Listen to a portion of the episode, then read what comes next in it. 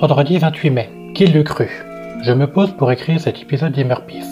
Voici mes valises installées chez Jérôme et Bourgeois Diaz, nous sommes en Champagne. Je suis posé à l'extérieur, sous le tilleul, mon corps me fait ressentir tranquillement les deux semaines déjà passées ici. On avait vu avec Jérôme que je vienne quelque temps ici pour les bourgeonnages et le palissage. Le rendez-vous a été fixé pour début mai, puis repoussé d'une semaine, puis d'une autre. L'adaptation à la météo et donc au cycle végétal.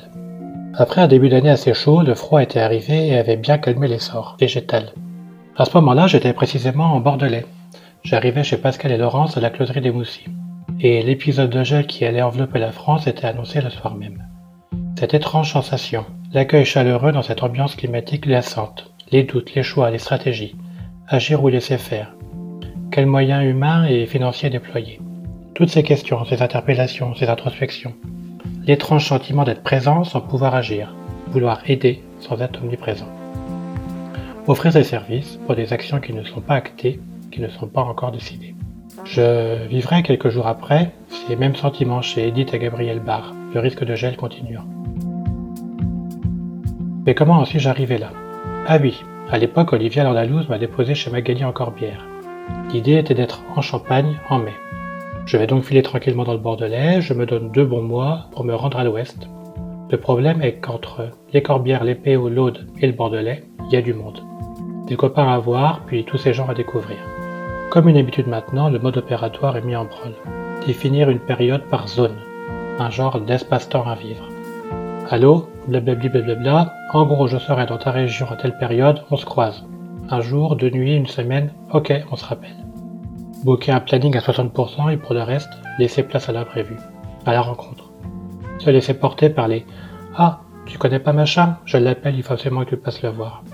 Et cette jeune vigneronne, tu l'as jamais rencontrée? Franchement, si tu vas pas la voir, tu vas vraiment louper un super moment d'humanité. Alors, au gré des plannings, cumuler toutes ces rencontres de la Méditerranée à l'Atlantique. Quelle richesse. Mais je ne vais pas faire d'inventaire ni de liste. Mais quelques villages irréductibles. Cals, la Tour de France, des coteaux de Montauban, Cahors, le Bergeracois, le Bordelais. Tous ces profils, tous ces doutes encore et toujours, tous ces succès gustatifs et commerciaux. Franchement, quel pied. Il fait froid, il fait moche, mais quelle chaleur. Le plaisir aussi d'apporter un peu de diversité dans cette année sans salon, sans trop de rencontres, est un petit lien entre les vigneronnes et vignerons, apporter des nouvelles, des infos. Alors me revoilà maintenant revenu en Champagne, ma région familiale. Me revoici chez Jérôme et Charlotte, premier domaine où j'ai fait les vendanges en août dernier. Aujourd'hui il fait beau et le temps semble être écalé pour quelque temps. Ça fait deux semaines qu'on est bourgeonne, qu'on désherbe.